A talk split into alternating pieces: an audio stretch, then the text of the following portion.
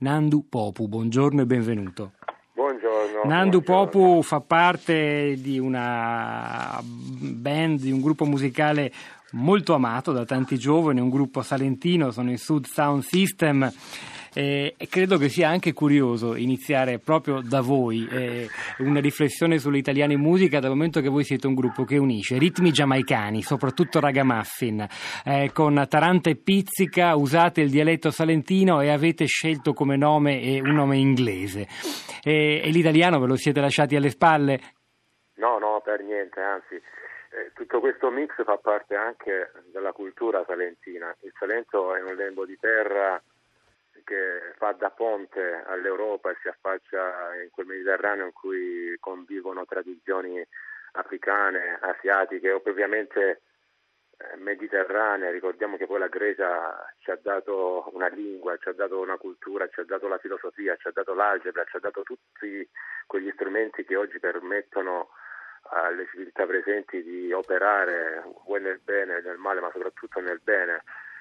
Poi mi piace anche ricordare che quando i greci giunsero eh, sulle nostre coste il Salento era la Calabria e la Calabria era chiamata Italia, poi insomma ehm, non solo il fiorentino del Trecento ma anche la lingua di queste parti d'Italia contribuirono a formare l'italiano che oggi tutti parliamo, che ci permette di farci sentire in qualche modo uniti anche se spesso l'Italia è lacerata, ma la musica proprio per questo interviene a riunire, a cucire. Come dicevi tu, è curioso che il dialetto riesca in questo intento. Noi spesso anche ce lo siamo chiesto, come mai eh, cantando in dialetto riusciamo a cantare in tutta Italia.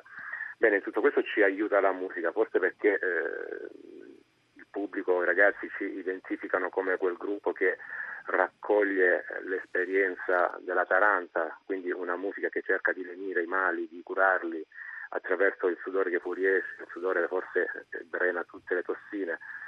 Eh, tutto questo percorso ci ha permesso, ecco, lo dico spesso, con il dialetto cerchiamo di unire eh, tanti popoli ed è un'esperienza esaltante.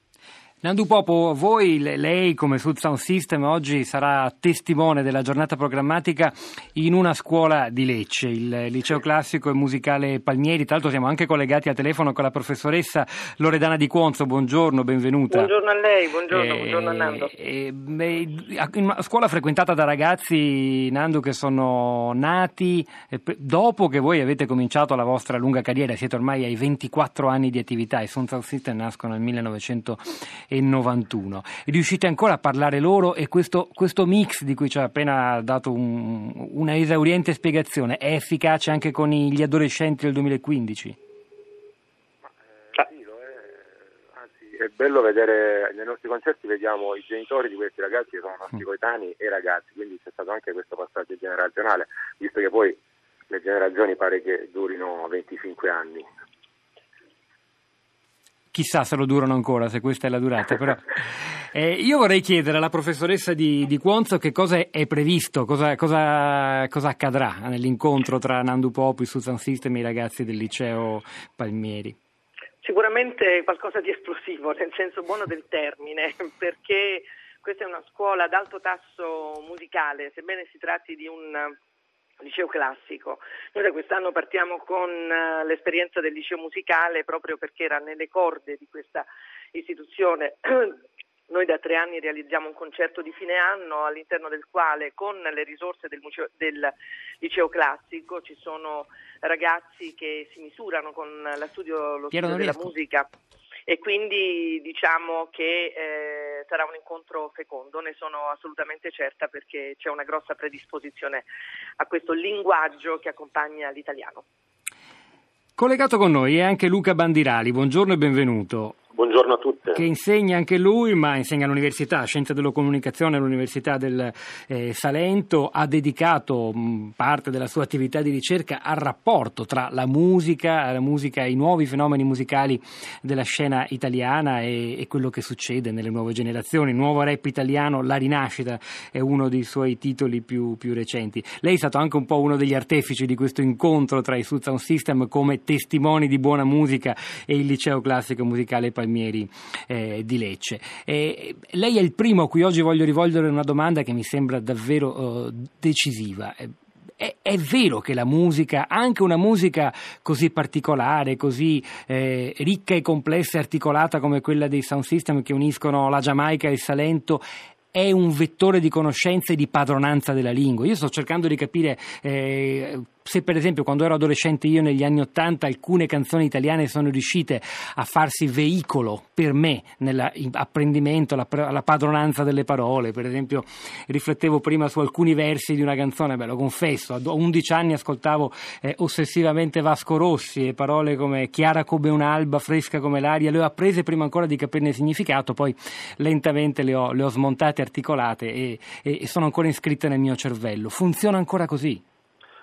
Funziona sempre di più così, eh, credo che mm, anzitutto ehm, l'italiano del cantautorato eh, sia stata un'esperienza storica molto importante eh, che ha mh, mm, non solo in qualche modo eh, artisticamente alfabetizzato alcune generazioni, eh, nel senso che le ha iniziate eh, a un italiano ricercato, ma credo che eh, poi il fenomeno del rap in lingua italiana, che è un fenomeno che nasce eh, proprio alla fine degli anni 80 inizio degli anni 90, eh, abbia ehm, eh, rivoluzionato questo, questo, rapporto e ehm, ha avuto l'impatto eh, sia tematico sia linguistico eh, che per esempio nel cinema ha avuto il neorealismo cioè portare dentro eh, la lingua cantata eh, intanto la realtà, la realtà brutale,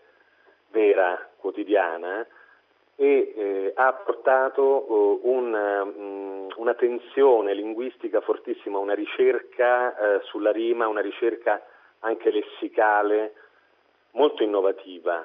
Eh, e in questo senso, eh, faccio riferimento all'incontro di oggi, la giornata programmatica, eh, la presenza dei Sud Sound System è fondamentale eh, perché eh, ci riporta a quella tensione tra l'italiano come lingua istituzionale e il dialetto come ehm, diciamo, eh, lingua della protesta, eh, il linguaggio oppositivo.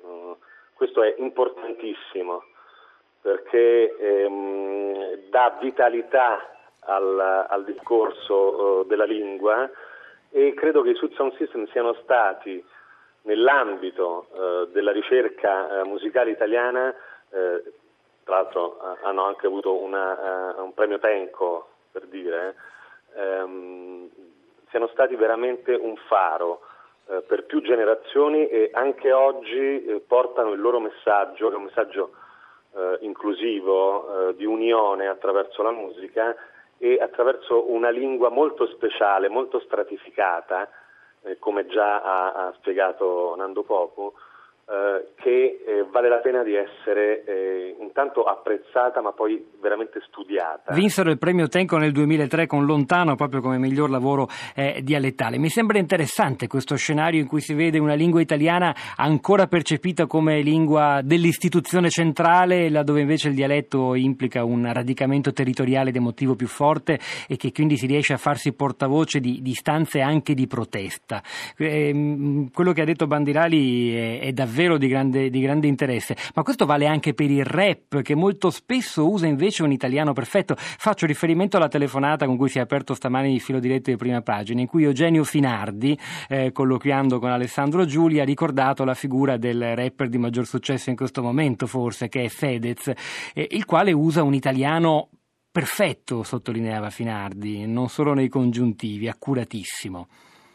Io eh, diciamo che se dovessi parlare di un, eh, di un, artista della parola, ossia di un rapper, che eh, fa un uso dell'italiano eh, in questo senso, eh, sia di perfezione ma anche di rinnovamento, farei più volentieri riferimento a Fabri Fibra, eh, che è un, un, in questo senso un, un vero e proprio scrittore con titoli come Guerra e Pace, per esempio, di, di, di, sana e giusta ambizione. E in quel caso la protesta che anima il, il suo rap è in italiano, non in dialetto.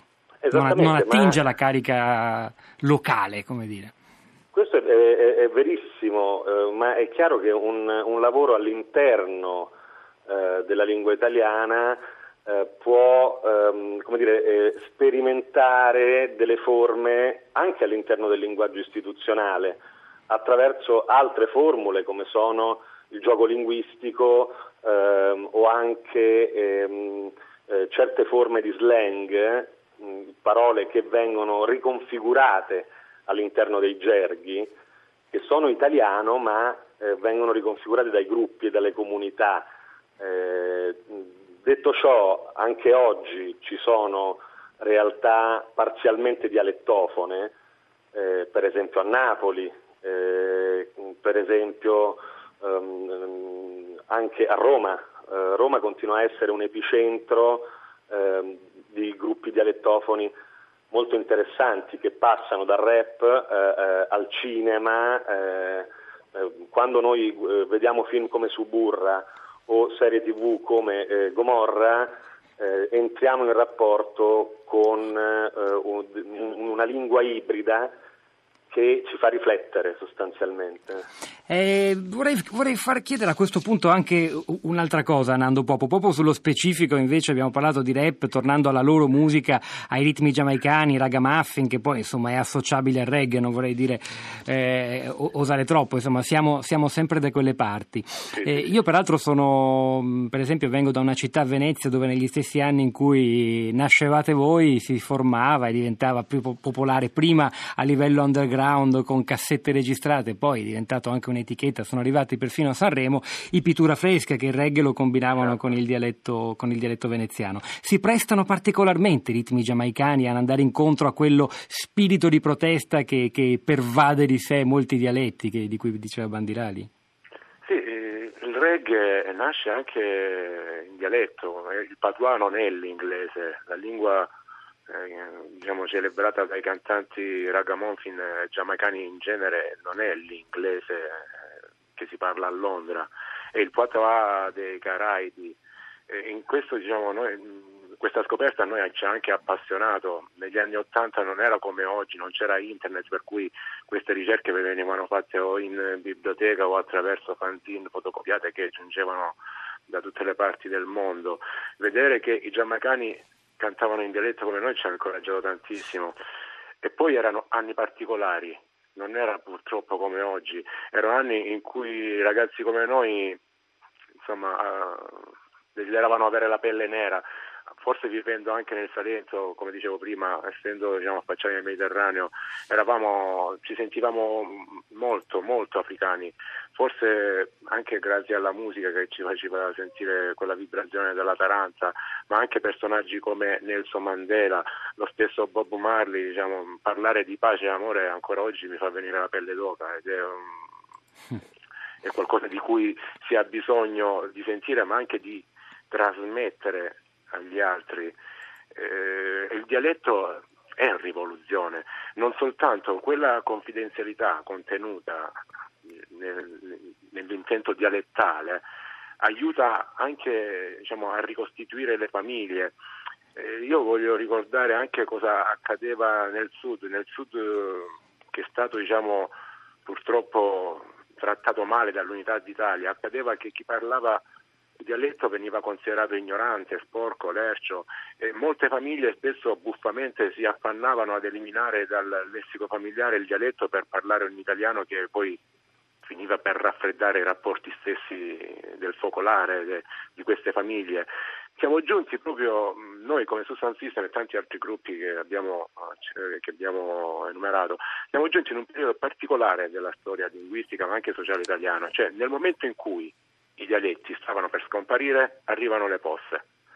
Arrivano le posse che iniziano a parlare dialetto proprio per riappropriarsi di quel, di quel tesoro, quel tesoro proprio umano che serve non solo per comunicare fuori dalla casa, ma soprattutto per riportare il dialogo nelle case, perché ripeto, il dialetto nasce a casa, poi certo si ha bisogno della lingua italiana per studiare, per comunicare nel mondo del lavoro, ma eh, la lingua italiana diciamo, riesce a corroborare quei sentimenti che sta, stavamo rischiando di perdere anche per colpa di un'industrializzazione che divideva le famiglie e ancora oggi qui purtroppo nel sud molti ragazzi alla fine della scuola del loro corso della scuola insomma sono costretti ad emigrare vuoi per lavorare o per studiare e di questo ne parleremo più tardi anche a scuola.